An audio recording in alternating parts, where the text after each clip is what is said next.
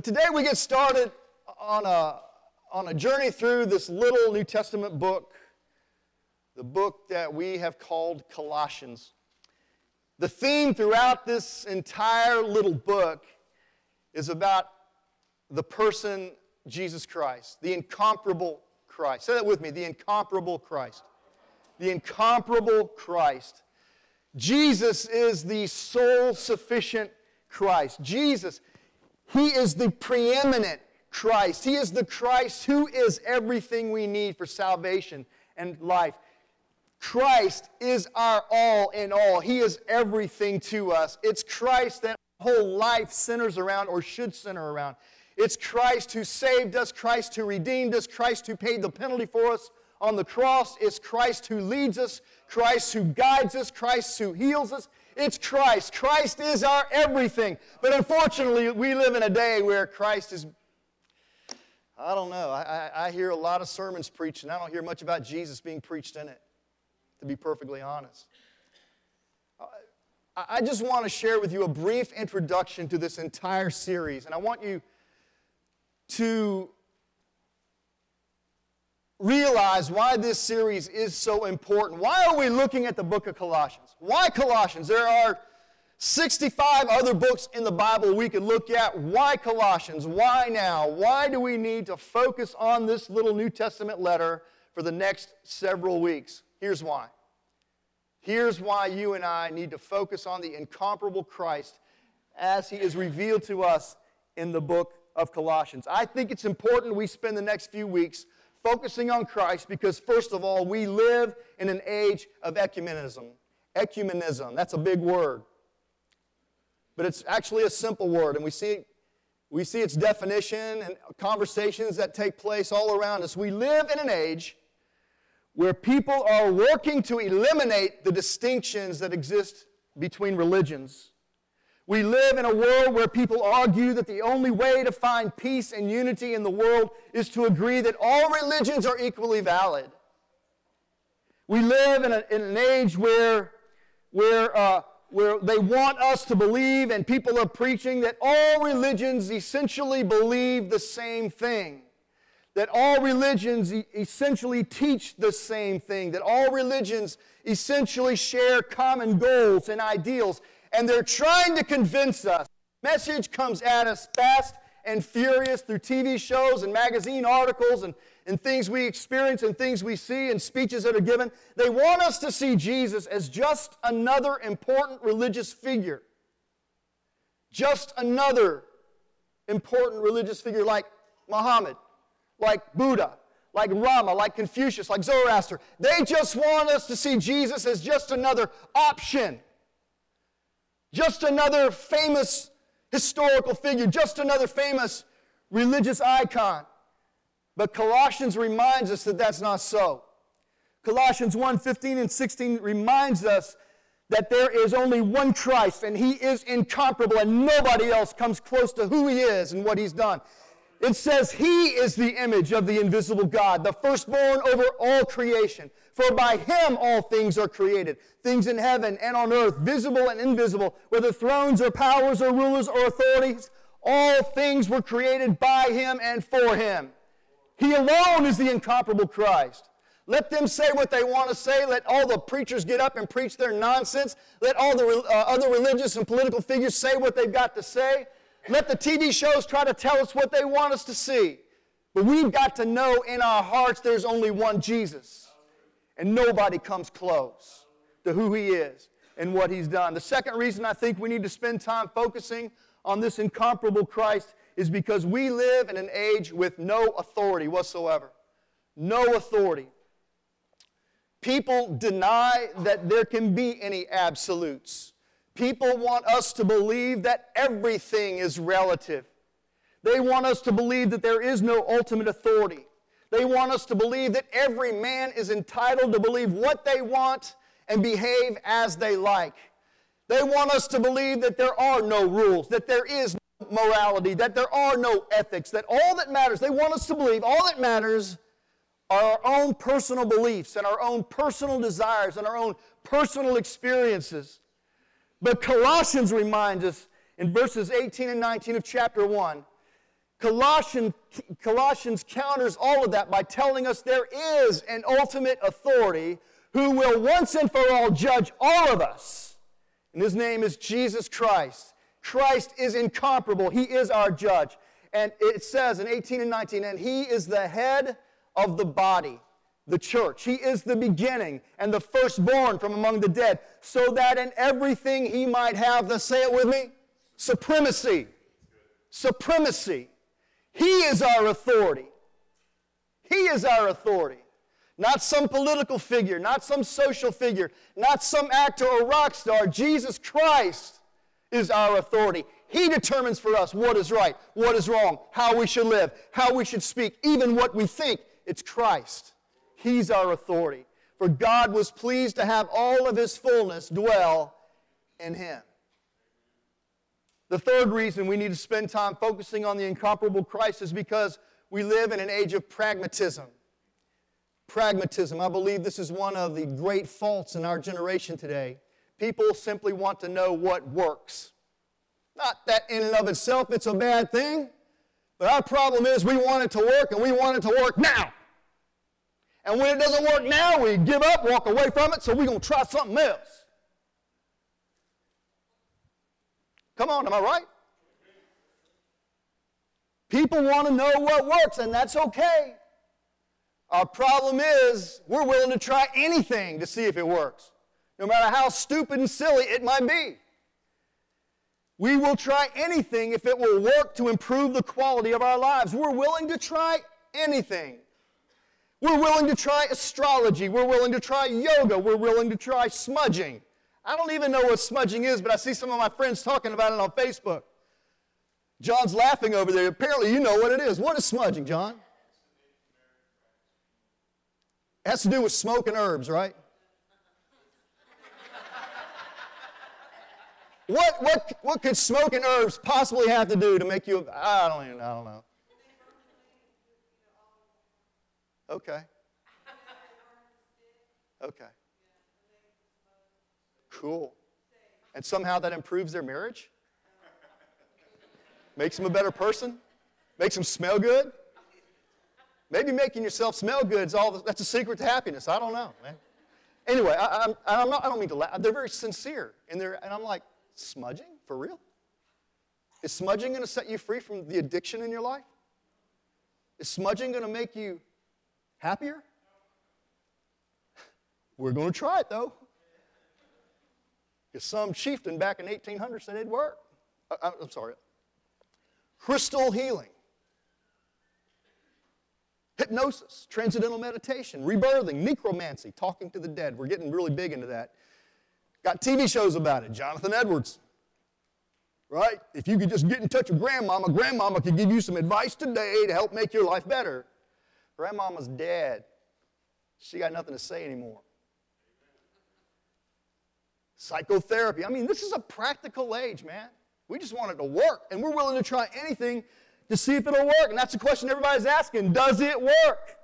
Will it make my life better? Will it give me more peace? Will it free me from my fears? Will it help me overcome my addictions and my problems and my issues? Well, what Colossians does is Colossians reminds us that nobody can do me like Jesus. Nobody can do me like Jesus. Colossians 1:22 says for instance, "But now he has reconciled you by Christ's physical body through death to present you holy in his sight, without blemish and free from accusation." It's the incomparable Christ that makes us holy. It's the incomparable, incomparable Christ that changes the very core of who we are inside of us as a person. Colossians 2 says this So then, just as you received Christ Jesus as Lord, continue to live in Him, rooted and built up in Him. It's the incomparable Christ that helps us grow. It's the incomparable Christ that gives us roots, that helps us stand strong and secure in the midst of turmoil and confusion. It's the incomparable Christ that gives us strength and security. It's the incomparable Christ who builds us up into a completely different kind of person. How many of you in this room have found out Jesus works, man? The incomparable Christ changed my life. Anybody? You're not going back to smudging, are you? Anybody into crystal healing anymore? You need some psychotherapy? You may need a little counseling from the Word of God. But you don't need to go back into a past life to figure out what's wrong with you today, right? Because Jesus Christ got hold of your life and He has changed you from the inside out. And no, you're not perfect yet, but you know He's not done yet either. He's working on you. He's working on you. Listen, nobody can do you like Jesus. Colossians chapter 2, 9 and 10 says, For in Christ all the fullness of the deity lives in bodily form. And this is what I love. And you have been given, say it, fullness in Christ. Fullness. You're not half baked. You're not half cooked. You're not half filled. You are full. You are complete. Amen. Don't need any more smoke. The incomparable Christ is the one who makes you whole and fills you up. Colossians 2:13 says when you when you were dead in your sins and in the uncircumcision of your sinful nature, I love it. God made you alive with Christ. How many of you realize that Parts of you were dead until Jesus stepped into your picture. And now suddenly these dead parts of your life, they're alive again. I mean, your marriage was dead. Jesus stepped into the picture, and what happens? Your marriage begins to flourish. Your career was dead. Jesus steps into the picture, and your career comes. Your families were dead. You had no relationship with your children, but suddenly Jesus steps into the picture, and what now? Boom! I've got a relationship with my kids again. Listen, Jesus is the miracle worker. He's the one that changes things. He is the great resurrector. You don't need smudging and crystal therapy and all that. You got Jesus, man. You got Jesus. Focus on Jesus. Let Jesus do for you what you cannot do for yourself and what nothing else can do for you. Let Jesus complete his work of you. In, this age of pragmatism, people are looking for something that works to change their lives, to change their spiritual condition, to change their emotional perspective. And Colossians reminds us that it's the incomparable Christ who works all these changes in us. All we got to do is get out of his way and work with him to let him do what he wants to do. The fourth reason we need to focus on the incomparable Christ is because we live in an age of frustrated relationships. We live in an age of frustrated relationships. For all the social media opportunities we have, we are the loneliest nation that's ever lived on planet Earth. You think I'm kidding? I'm not kidding. They say loneliness is going to be the great, the next great public health issue in America. One out of every five people right now suffers from persistent loneliness, in spite of the fact that they have access to the internet and Facebook and all the social media outlets and we got little Starbucks coffee houses everywhere where you can go and hang out. People are lonely. We live in an age of frustrated relationships.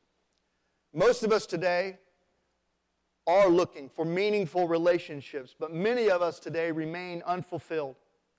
We desperately want deeper, more intimate relationships with our spouses and our families, but we can't find a way to do it. We, we desperately want meaningful relationships with our friends and our coworkers, but we can never seem to get beyond the surface and we can never seem to build the bridges that makes that possible. And so many of us in this culture, we, we spend our lives feeling lonely, feeling disconnected, feeling empty, feeling as if no one cares. But Colossians reminds us that the incomparable Christ will help us build better relationships with each other. Colossians reminds us that the incomparable Christ will help us build stronger marriages, will help us build healthier relationships with our kids, will help us build better partnerships with our coworkers and better friendships with our friends. I'll just give you a little postcard right here from Colossians chapter 3. It says, Wives, submit to your husbands as is fitting in the Lord. And we'll talk more about that when we get there. That's so often misunderstood in our culture. We'll get there. Husbands, love your wives and do not be harsh with them. Children, obey your parents in everything, for this pleases the Lord. Fathers, do not embitter your children, they will become discouraged. And all the kids said, Amen. Slaves, obey your earthly masters in everything, and do it not only when their eye is on you and to win their favor, but with sincerity of heart, and reverence for the Lord. Colossians 4:1 says, Masters, provide your slaves with what is right and fair because you know that you also have a master in heaven. Listen, the incomparable Christ, if we'll follow his leadership and surrender ourselves to his will, will teach us how to overcome this loneliness in our life. It will teach us how to build meaningful and more intimate relationships with all the people in our life. Listen, there's an answer to this loneliness that many of us are feeling, and it's found in the incomparable Christ. The fifth reason we need to focus on the incomparable Christ is because we live in the end times. No doubt in my mind, I see what's going on in the world around me. I have got to believe that Christ is soon to reappear. Soon. He's coming back. He's coming back. I think most people most people in this world today realize this world cannot go on as it's going. I see it in our movies, I see it in our TV shows.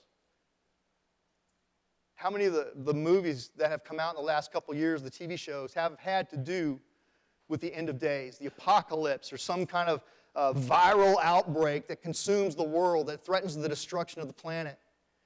We see these movies and these TV shows, and I know that's where a lot of people are, that's where their minds are right now. They're thinking this cannot go on as it is. We're headed for a nuclear holocaust. We're headed for some kind of, we're, we're headed for some kind of uh, mass starvation. We're headed for some kind of universal pandemic that's going to break out. We feel as if we're on a collision course with some kind of ultimate catastrophe. And so it leaves us, and I've never, I've never, I mean, I'm 55, and I cannot ever remember living in a time like we live in today where there is so much helplessness and hopelessness everywhere. People are just, they're giving up, man. They're giving up. They're quitting. They're quitting on life. They're quitting on their marriages. They're quitting on God. They're quitting. They're just quitting because they don't see any, any point to it. They're feeling, they're overwhelmed by feelings of hopelessness and helplessness, which is only an indicator to me that we're in the end times. That the Lord is coming back. And it's in the midst of all this despair, it's in the midst of all this pessimism and all these feelings of hopelessness and all these feelings of, of helplessness where we're reminded it's the incomparable, in the incomparable Christ, you and I have a glorious destiny that awaits us. Colossians 1 12 and 13 says, God the Father has qualified you to share in the inheritance of the saints in the kingdom of light. For he has rescued us from the dominion of darkness and brought us into the kingdom of the Son he loves. We're reminded in, in Colossians that all this mess that we're in, all this confusion and turmoil and hopelessness and helplessness that we may be feeling, it's all temporary, man. This is not our destiny. This is not where the story ends. There is a glorious destiny that lies just over the hill when Christ returns, and you and I, you and I, hey man, we're victors when it's all said and done. We've read the end of the book, we know that we win because He's already won the victory for us. We need to get our minds and our hearts focused on Christ in times like this. You see, the incomparable Christ will not let us suffer the fate of the world. This world will one day come to an end, but our future is secure in this Christ. We may live in a world that's doomed for destruction, and the Bible says clearly that it is, but you and I who have put our trust in Christ, we will live with Him throughout all eternity. We don't live as the sons and daughters of God in fear and pessimism.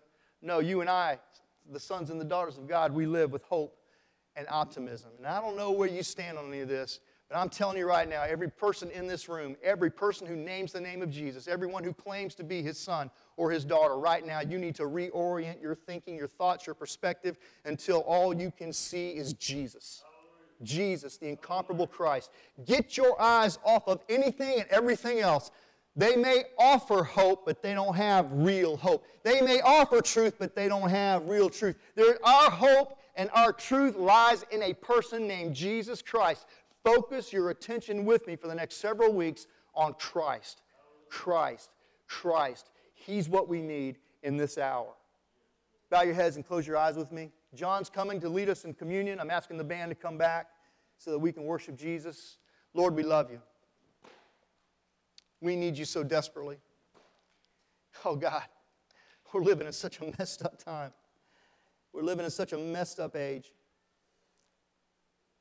And I see your sons and your daughters, those who truly love you, God. I, I, see them being discouraged and being dissuaded. And I, I see them. I see their faith being compromised. I see some of them giving up and walking away when they ought to be digging in and looking up.